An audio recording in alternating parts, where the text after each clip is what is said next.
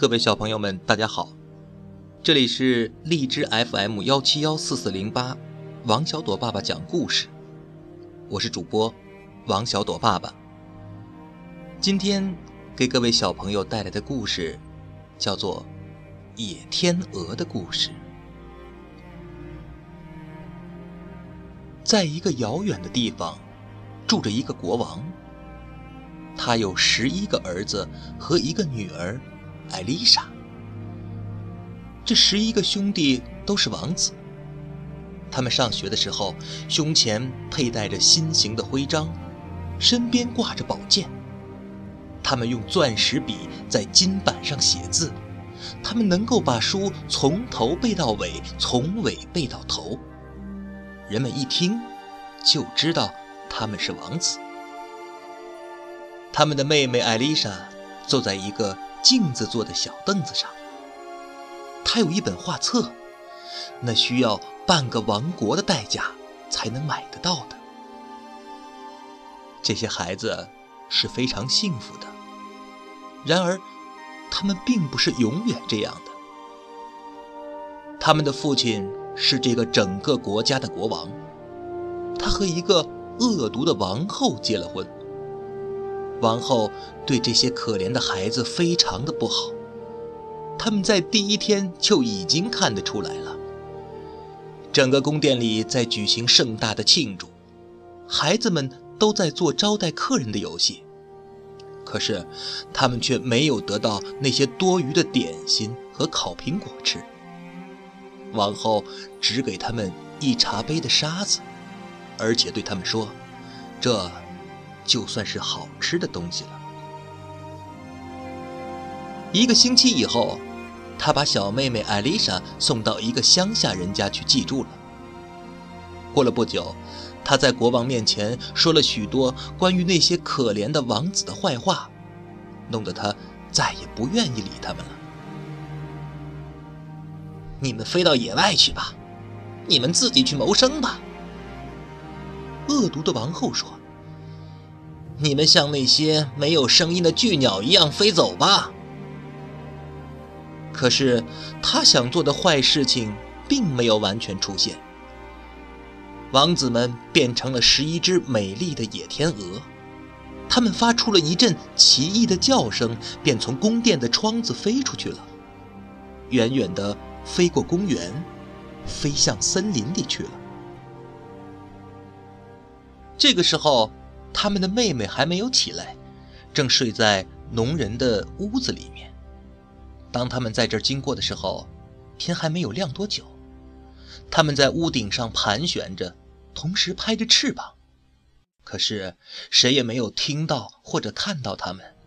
他们得继续地向前飞，高高地飞进云层，远远地飞向茫茫的世界。他们一直飞进伸向海岸的一个大黑森林里去。可怜的小艾丽莎待在农人的屋子里，玩着一片绿叶，因为她没有别的玩具。她在叶子上穿了一个小洞，通过这个小洞，她可以朝着太阳望。这时，她似乎看到了他许多哥哥明亮的眼睛。每当太阳照在他脸上的时候，他就想起哥哥们给他的吻。当他到了十五岁的时候，他得回家去。王后一眼便看到她是那样的美丽，心中不禁恼怒起来，充满了憎恨。他倒是很想把她变成一只野天鹅，和他的哥哥们一样，但是他还不敢马上这样做，因为国王想要看看自己的女儿。一天大清早，王后走到浴室里去。浴室是用白色的大理石砌成的，里面陈设着柔软的坐垫和最华丽的地毡。她拿起了三只癞蛤蟆，把每只都轻轻地吻了一下，于是对第一只说，当艾丽莎走进浴室的时候，你就要坐在他的头上，好使他变得像你一样的呆笨。他对第二只说：请你坐在他的前额上，好使他哼变得像你一样的丑恶，让他的父亲根本认不出来他。他又对第三只说：请你躺在他的心上，好使他有一颗罪恶的心，叫他因此而感到痛苦。他于是把这三只癞蛤蟆放进清水里，它们马上就变成了绿色。他把艾丽莎喊进来，替她脱了衣服，叫她走进水里。当艾丽莎一跳进水里的时候，头一只癞蛤蟆就坐在了她的头发上，第二只就坐在她的前额上，第三只坐在她的胸口上。可是艾丽莎一点儿也没有注意到这些事情。当她一站起来的时候，水上漂浮了三朵罂粟花。如果这几只动物不是有毒的话，如果它们没有被这巫婆吻过的话，它们就会变成几朵红色的玫瑰。但是无论怎样，它们都得变成花，因为它们在艾丽莎的头上和心上躺过。艾丽莎是太善良、太天真了，魔力没有办法在她的身上发生效力。当这个恶毒的王后看到这个情景的时候，就把艾丽莎全身都擦了核桃汁儿，使这女孩子变得棕黑色。她又在这个女孩子美丽的脸上涂了一层发臭的油膏，并使她漂亮的头发乱糟糟地揪成一团。美丽的艾丽莎现在谁也没有办法认出来了。当他的父亲看到他的时候，不禁大吃一惊，说这不是他的女儿。除了看家的狗和燕子以外，谁也不认识他了。但是他们都是可怜的动物，什么话也说不出来啊。可怜的艾丽莎哭了起来，她想起了她远别的十一个哥哥。她悲哀地偷偷地走出宫殿，在田野和沼泽地上走了一整天，一直走到一个大黑森林里去。他不知道自己要到什么地方去，只是觉得非常的悲哀。他想念他的哥哥们，他们一定也会像自己一样被赶进这个茫茫的世界里来了。他要寻找他们，找到他们。他到这个森林不久，夜幕就落了下来。艾丽莎迷失了方向，所以她就在柔软的青苔上躺了下来。她做完祷告以后，就把头枕在一个树根上休息。周围非常的静寂，空气是温和的，在花丛中，在青苔里闪着无数萤火虫的亮光，像绿色的火星一样。当他把一根树枝轻轻地用手摇动一下的时候，这些闪着亮光的小虫子就朝他飞了过来，像落下的星星。他一整夜都梦着他的几个哥哥，他们又在一起玩耍了。他们用钻石笔在金板上写着字，读着那价值半个王国的美丽的画册。当他醒来的时候，太阳已经升高了。他听到了一阵潺潺的水声，这是几股很大的泉水奔向一个湖泊时发出来的。这湖有非常美丽的沙地，它的周围长着一圈浓密的灌木林，不过有一处被一些雄鹿打开了一个很宽的缺口。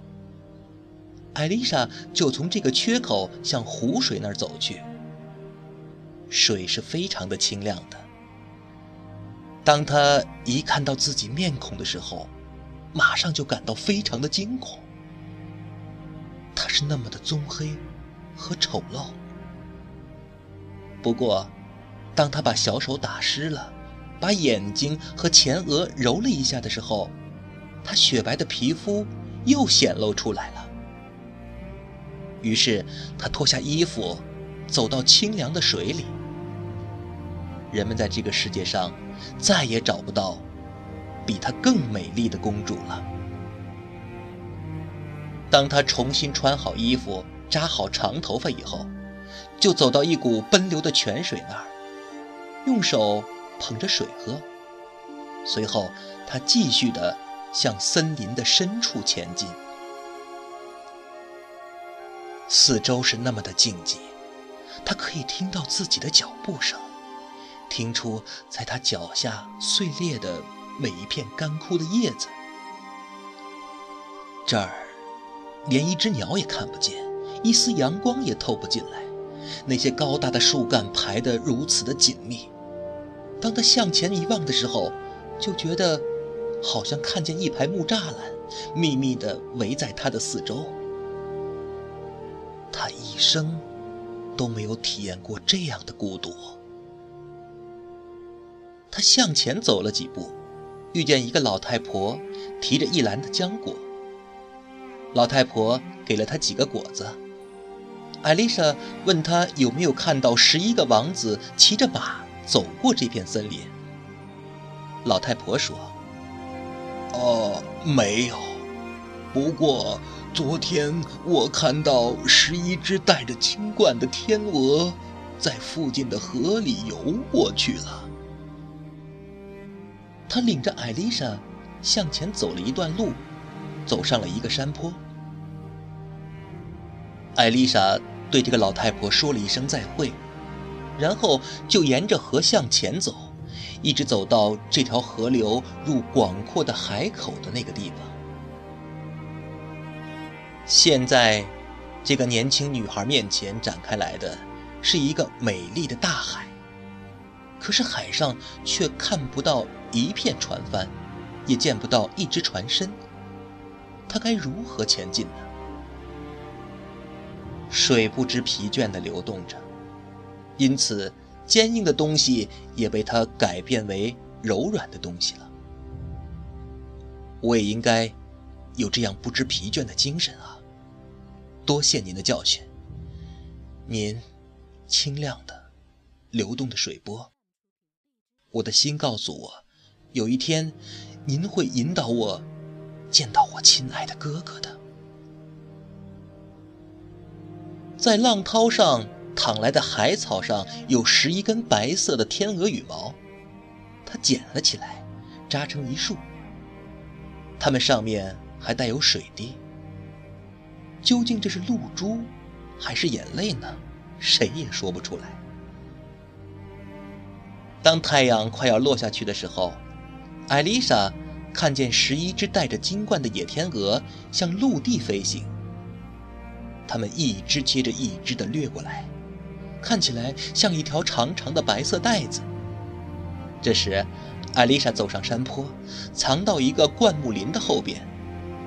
天鹅们拍着它们白色的大翅膀，徐徐地在它的附近落了下来。太阳一落到水下面去以后，这些天鹅的羽毛马上脱落了，变成了十一位美貌的王子。艾丽莎的哥哥。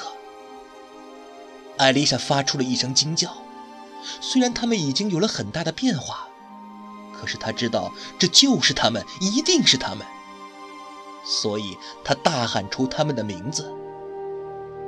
当他们看到同时认出自己小妹妹的时候，他们也感到非常快乐。艾丽莎现在长得那么高大，那么美丽。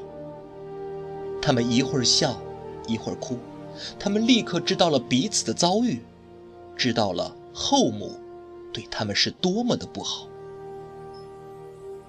最大的哥哥说：只要太阳还悬在天上，我们弟兄们就得变成野天鹅，不停地飞行。不过，当它一落下去的时候，我们就恢复了人的原形。因此，我们得时刻注意，在太阳落下去的时候，要找到一个立脚的处所。如果这个时候还在云层里面飞，我们一定会变成人，掉到海里去的。我们并不住在这儿，我们在海的另一边，有一个跟这儿同样美丽的国度。不过去那儿的路是很遥远的，我们得飞过这片汪洋大海。而且在我们的旅程中，没有任何海岛可以让我们过夜。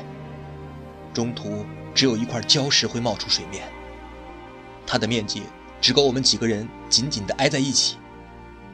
当海浪涌起来的时候，泡沫就向我们身上打过来。不过，我们应该感谢上帝给了我们这块礁石，在它上面，我们变成人来度过黑夜。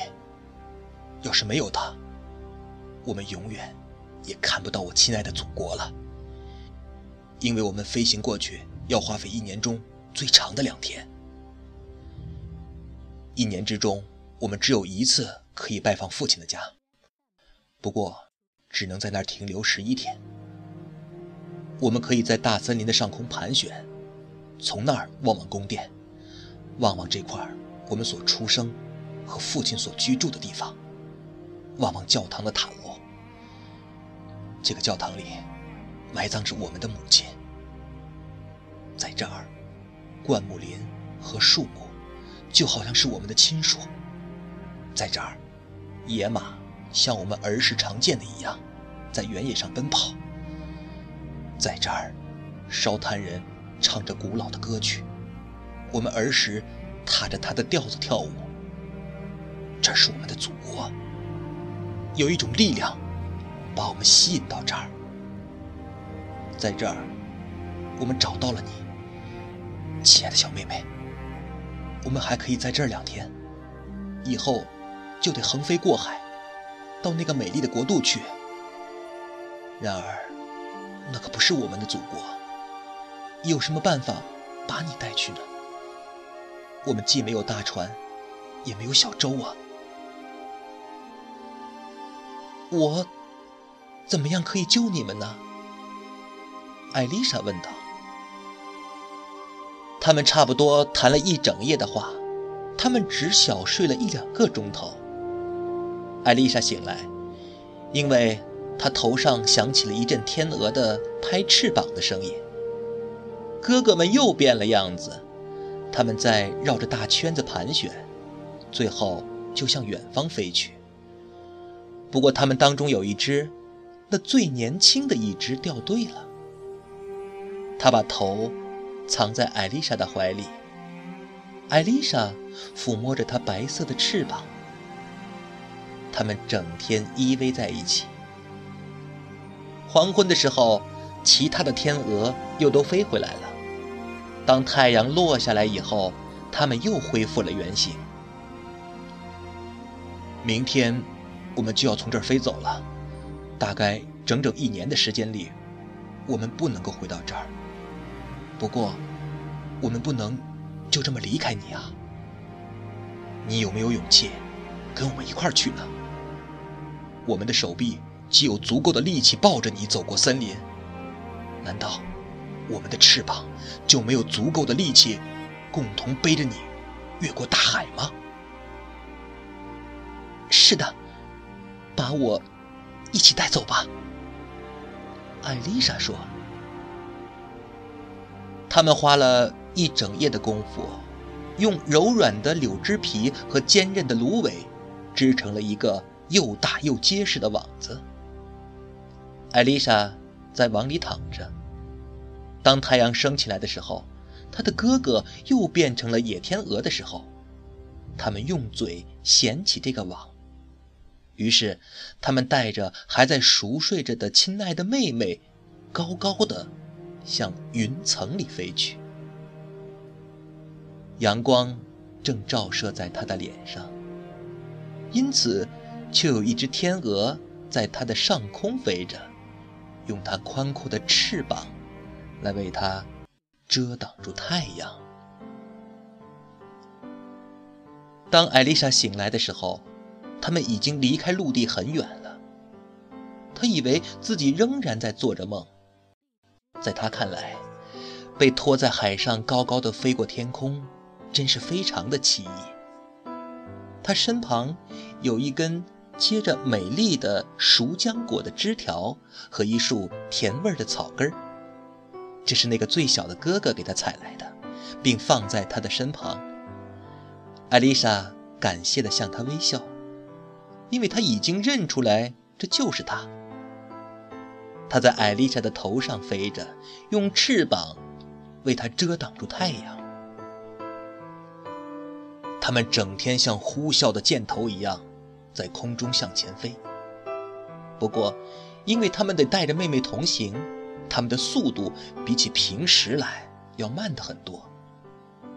天气变坏了，黄昏逼近了，艾丽莎怀着焦急的心情看到太阳徐徐下沉，然而大海中那座孤独的礁石至今还没有出现。她似乎觉得这些天鹅现在正以最大的力气来拍打着翅膀，它们飞不快，完全是因为它的缘故。在太阳落下去以后，它们就得恢复人的原形，掉到海里淹死。这时艾丽莎在心的深处向我们的主祷告了一番，但是她还是没有看到任何礁石。大块的乌云越逼越近，狂风预示着暴风雨马上就要到了。现在太阳已经接近海岸线了，艾丽莎的心颤抖起来。这时天鹅就向下急飞，飞得那么的快，她相信自己一定会落下来的。不过它们马上稳住了。太阳已经有一半沉到水里了，这时他才第一次看到它下面有一座小小的礁石，它看起来比冒出水面的海豹的头也大不了多少。太阳很快的下沉，最后变得只有一颗星星那么大了。这时他的脚就已经踏上了坚实的陆地了。太阳像纸烧过后的残余的火星，一会儿就消失了。艾丽莎看到她的哥哥们手挽着手站在她的周围，不过除了仅够他们和她自己站的空间以外，再没有其他多余的位置了。海涛打着这块礁石，像阵雨似的向他们袭来，天空不停地闪烁着火焰，雷声一阵接着一阵在轰轰地作响。可是兄妹们紧紧地手挽着手，同时唱起圣诗来，这使他们得到了安慰和勇气。在晨曦中，空气是纯洁和沉静的。太阳一出来的时候，天鹅们就带着艾丽莎从这个小岛上起飞。海浪依旧非常的汹涌，不过当它们飞过高空以后，下面白色的泡沫看起来就像浮在水上的无数的天鹅。太阳升得更高了，艾丽莎看到前面有一个多山的国度浮在空中，那些山上盖着发光的冰层，在这地方的中间耸立着一个有两三里路长的宫殿，里面竖着一排排庄严的圆柱。他问这是不是他们要去的那个国度，但是天鹅们都摇着头，因为他看到的只不过是仙女莫尔甘娜的华丽的永远变幻的云中宫殿罢了，他们不敢把凡人带到里面去。艾丽莎凝视着他，忽然间山岳、森林和宫殿都一起消失了，而代替他们的是二十所壮丽的教堂。它们全部是一个样子，高塔、尖顶窗子。他在幻想中以为听到了教堂风琴的声音，事实上他听到的是海的呼啸。他现在要快飞进这些教堂了，但是他们都变成了一行行的帆船，浮在他的下面。艾丽莎向下面望，那原来不过是浮在水上的一层海雾。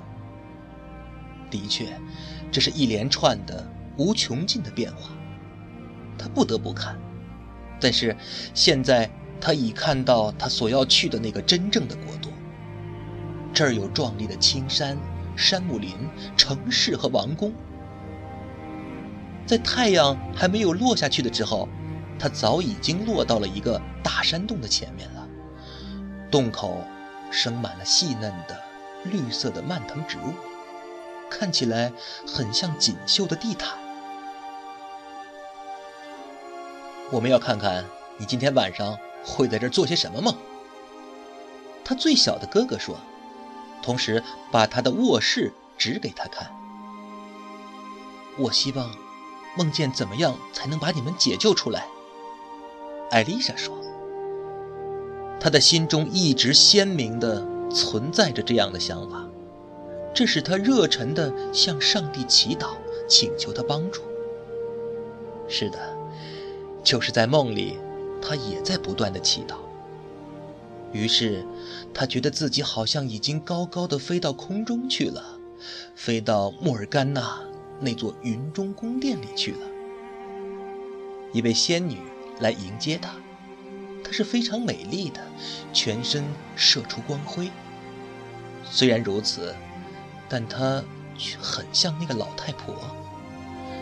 那个老太婆曾经在森林中给他吃浆果，并且告诉他那些头戴金冠的天鹅的行踪。你的哥哥们可以得救的，不过你有勇气和毅力吗？海水比你细嫩的手要柔和得多，可是它能把生硬的石头改变成别的形状。不过他没有痛的感觉，而你的手指却会感到痛苦的。他没有一颗心，因此他不会感到你所忍受的那种苦恼和痛楚的。请看我手中这些有刺的荨麻，在你睡觉那个洞子的周围，就长着许多这样的荨麻。只有它，那些生在教堂墓地里的荨麻，才能发生效力。请你记住这一点，你得采集它们。虽然它们可以把你的手烧得起泡，你得用脚把这些荨麻踩碎，于是你就可以得出麻来。你可以把它们搓成线，织出十一件长袖的披甲来。你把它们披到那十一只野天鹅的身上，那么它们身上的魔力就可以解除了。不过你要记住，从你开始工作的那一刻起，一直到你完成的时候，即使这全部工作需要一两年的光阴，你也不可以说一句话。哪怕是你说出一个字，就会像一把锋利的短剑刺进你哥哥的心脏的。他们的生命是悬在你舌尖上的，这一点你可一定要记住。于是仙女让她把荨麻摸了一下，她像燃烧的火，艾丽莎一触碰到她就醒转过来。天已经大亮了，紧贴她睡觉的地方就有一根荨麻，她跟她在梦中所见的是一样的。他跪在地上，感谢我们的主。随后，他就走出洞子，开始工作。他用他柔嫩的手拿着这些可怕的荨麻，这植物像火一样的刺人。他的手上和臂上烧出了许多的泡来。不过，只要能救出自己亲爱的哥哥，他乐意忍受这些苦痛。于是他光着脚把每一根荨麻都踩碎，开始编织从中取出的那绿色的麻来。当太阳下沉以后，他的哥哥们都回来了。他们看到艾丽莎一句话也没有讲，就非常惊恐起来。他们相信这又是他们恶毒的母后在耍什么新的妖术。不过他们一看到艾丽莎的手，就知道艾丽莎是在为他们而受难。那个最年轻的哥哥不禁地哭了起来，他的泪珠滴到的地方，艾丽莎就感到不痛苦了，就连那灼热的水泡也不见了。艾丽莎整夜的工作着，因为在亲爱的哥哥得救以前，她是不会休息的。第二天一整天，当天鹅飞走了以后，她一个人孤独地坐着，但是时间从来没有像现在过得这样的快。一件披甲织完了，她马上又开始了织第二件。这个时候，山间响起了一阵打猎的号角声，他害怕起来，声音越来越近，他听到猎狗的叫声，他惊慌地躲进洞子里。他把他采集到的和梳理好的荨麻扎成一小捆儿，自己坐在上面。就在这个时候，一只很大的猎狗从灌木林里跳了出来，接着第二只、第三只也跳进来了。他们叫着、跑着、转着。不过几分钟的光景，猎人就来到洞口了。他们之中最好看的一位就是这个国家的国王了。他向艾丽莎走来，他从来没有看到过比她还要美丽的姑娘。你怎么到这个地方来了，可爱的孩子？国王问道。艾丽莎摇着头，不敢说话，因为这会影响到她哥哥的得救和生命。他把他的手藏到围裙的下面，使国王看不到他所忍受的痛苦。跟我一块来吧，国王说。你不能老在这儿啊，假如你的善良能比得上你的美貌，我便使你穿得起丝绸和天鹅绒的衣服，在你头上戴起金质的王冠，把最华贵的宫殿送给你，作为你的家。于是国王把艾丽莎扶上马，艾丽莎哭了起来，同时痛苦地扭着双手。可是国王却说，我只是希望你得到幸福，有一天你会感谢我的。这样他就在山间骑着马走了。国王让艾丽莎坐在他的前面，其余的猎人都在他们后面跟着。当太阳快落下去的时候，他们的面前出现了一座美丽的、有许多教堂和圆顶的都城。国王把他领到宫殿里去。这巨大的喷泉在高阔的大理石砌的厅堂里喷出泉水。这所有的墙壁和天花板上都绘着辉煌的壁画，但是他没有心情看这些东西。他流着眼泪，感到悲哀。他站在那儿，盛装华服，美丽的炫人的眼睛。整个宫廷的人在他的面前都深深地弯下腰来。国王把她选为自己的新娘。虽然大主教一直在摇头，低声私语，说这位美丽的林中姑娘是一个巫婆，蒙住了大家的眼睛，迷住了国王的心。可是国王并不理会这些谣传，他把音乐演奏起来，把最华贵的酒席摆出来，他叫最美丽的宫女们围着他跳起舞来。艾丽莎被领着走过花园，到华丽的大厅里去。可是她的脸上没有一丝的笑容，眼睛里没有一点的光彩，她是悲愁的化身。现在国王推开旁边的一间卧室的门，这就是他睡觉的地方。房间里装满了贵重的绿色花毡，形状跟他住过的那个洞子完全一样。他抽出的那一捆荨麻仍旧搁在地上，天花板下面悬着他已经织好的那件披甲。这些东西都是那些猎人作为稀奇的物件带回来的。你在这儿可以从梦中回到你的老家去，这是你在那儿忙着做的工作。现在住在这华丽的环境里，你可以回忆一下那段过去的日子，作为消遣吧。当艾丽莎看到这些心爱的物件的时候，她嘴上飘出一丝微笑，同时一阵红晕回到脸上来。她想起了她要解救的哥哥，于是吻了一下国王的手。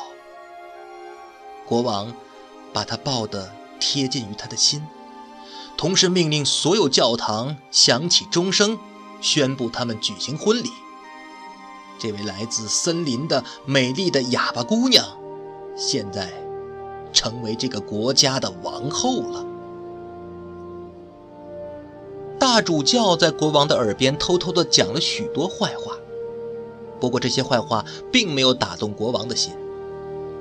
婚礼还是举行了，大主教必须亲自把王冠戴到他的头上。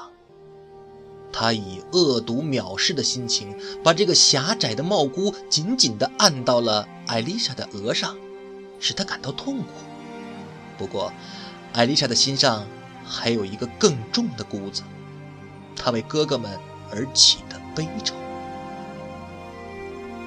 肉体上的痛苦她完全感觉不到，她的嘴是不说话的，因为她说出一个字就可以使她的哥哥们丧失生命。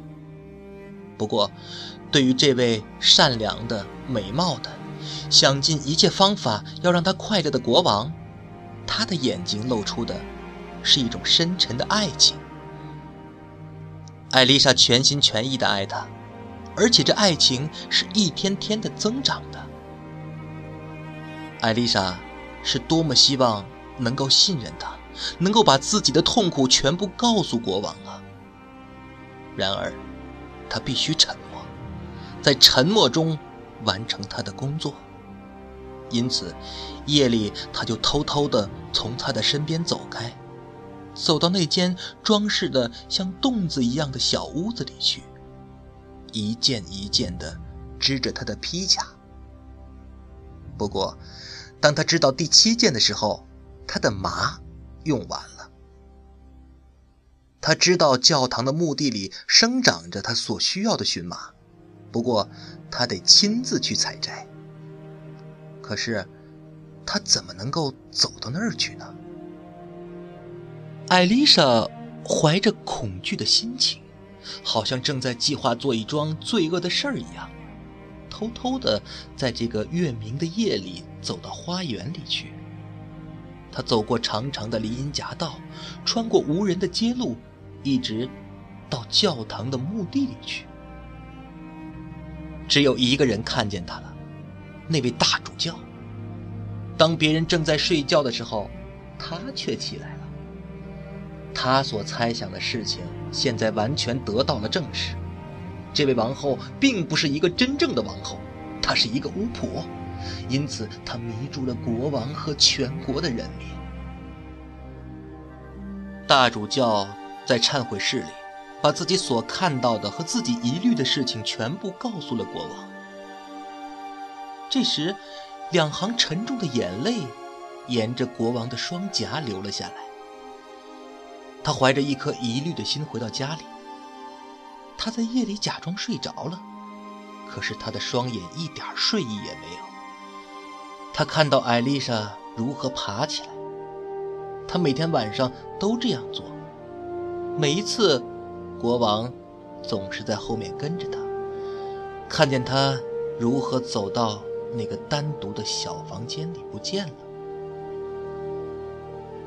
国王的面孔显得一天比一天阴暗。艾丽莎注意到这个情形，可是他不懂得其中的道理，但这使他不安起来，而同时他心中还要为他的哥哥忍受着痛苦。他的眼泪滴到他王后的天鹅绒和紫色的衣服上面，这些泪珠停在那儿，像发亮的钻石。凡是看到这种豪华富贵情形的人，也一定希望自己能成为一个王后。在此期间，他的工作差不多快要完成了，只缺一件披甲要织了。可是，他再也没有麻了，连一根荨麻也没有了。因此，他要到教堂的墓地里最后去一趟，再去采一些荨麻回来。艾丽莎一想起这孤寂的路途，就不禁害怕起来。可是她的意志是坚定的，正如她对我们上帝的信任一样。艾丽莎去了，但是国王和大主教却跟在她的后面。他们看到她穿过铁格子门到教堂的墓地里不见了。当他们走近的时候，墓石上正坐着一群吸血鬼。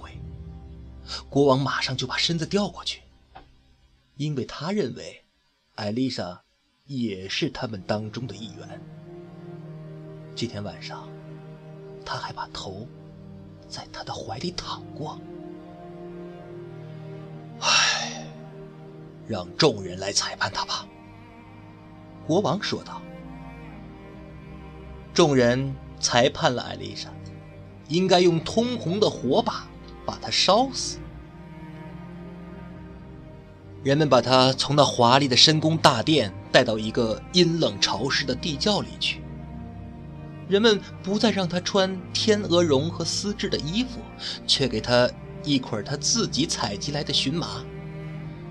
他可以把头枕在荨麻上面，把他亲手织的粗硬的披甲当做被子盖。不过再也没有什么别的东西比这些东西更能让艾丽莎喜爱的了。她继续工作着，同时向上帝祈祷。在外面，街上的孩子们唱着讥笑她的歌曲，没有任何一个人说一句好话来安慰她。黄昏的时候，有一只天鹅拍打着翅膀，在格子窗外响了起来。这是他最小的一位哥哥。他现在找到了他的妹妹，他快乐地高声地呜咽起来。虽然艾丽莎知道快要到来的这一晚可能就是他所能活过的最后一晚了，但是他的工作也只差一点就全部完成了，而且他的哥哥们也已经到场了。现在大主教也来了，和他一起度过这最后的时刻，因为他答应过国王要这么办。不过艾丽莎摇着头，用眼光和表情请求他离开，因为在这最后一晚他必须完成他的工作，否则他的努力将全部白费了。他的一切，他的眼泪，他的痛苦，他的失眠之夜，都会变成徒劳的。大主教对艾丽莎说了一些恶意的话，离开了。不过可怜的艾丽莎知道自己是无罪的，她继续的工作。天还没有大亮，太阳还有一个钟头才出来。这时她的十一个哥哥就站在了皇宫的门口，要求去朝见国王。人们回答他们说，这事儿不能照办，因为现在还是黑夜，国王正在睡觉，不能把他叫醒。他们恳求着，他们威胁着。随后警卫来了，是的，连国王也亲自走出来了。他问了问这究竟是怎么回事。这时候太阳出来了，这些兄弟们忽然不见了，只剩下十一只白天鹅在王宫上盘旋。所有的市民像潮水一样从城门口向门外奔去，他们要看看这个巫婆被火是如何烧死的。一个又老又瘦的马拖着一辆囚车，艾丽莎就坐在里面。人们已经给她穿上了一件粗布的丧服，她可爱的头发在她美丽的头上蓬松地飘着，他的两颊像死一样的没有血色，嘴唇微微的颤动，手指在忙着编织绿色的荨麻。他就是在死亡的路途上也不中断他已经开始的工作。他的脚旁边放着十件披甲，现在他正在完成第十一件，而众人却都在笑骂他。瞧这个巫婆吧，啊，你看她嘴里又喃喃喃的念什么东西，她手中也没有什么圣诗集啊。你看她手里啊，忙着弄那些可恶的妖物。哎呀，还不如把它夺下来，把它撕碎了呢。大家都向艾丽莎拥了过来，要把她手中的东西撕成碎片。这个时候，有十一只白天鹅飞了过来，落在了车上，围着艾丽莎站着，拍打着宽大的翅膀。众人于是惊恐地退到了两边。哎呦，这是从天上降下来的一个信号吧？他一定是无罪的吧？许多人相互私语着，但是他们不敢大声地说出来。这个时候，刽子手紧紧地抓住他的手，他急忙把这十一件衣服抛向了天鹅。马上，十一个美丽的王子就出现了。可是最年轻的那位王子还留着一只天鹅的翅膀作为手臂，因为他所穿的那件披甲还缺少一只袖子，艾丽莎还没有完全织好呢。现在我可以开口讲话了，艾丽莎说，我是无罪的。众人看见这件事情，就不禁地在他面前弯下腰来，好像是在一位圣徒面前一样。可是艾丽莎倒在了他哥哥的怀里，失去了知觉，因为激动、焦虑、痛楚都一起的涌上了他的心头。是的，他是无罪的，最年长的哥哥说。他现在把一切经过情形都讲了出来。当他说话的时候，有一阵香气在徐徐地散发开来，好像有几百朵玫瑰花正在开放，因为柴火堆上的每根木头已经生出了根，冒出了枝子。现在竖在这儿的是一道香气扑鼻的篱笆，又高又大，长满了红色的玫瑰。在这上面，一朵又白又亮的鲜花射出光辉，像一颗星星。国王摘下这朵花，把它插在艾丽莎的胸前。艾丽莎苏醒过来，心中有一种和平与幸福的感觉。所有教堂的钟声此时都自动地响了起来，鸟儿也成群结队地飞来了。好的，各位小朋友，这就是野天鹅的故事。感谢大家收听，这里是王小朵爸爸讲故事，我是王小朵爸爸。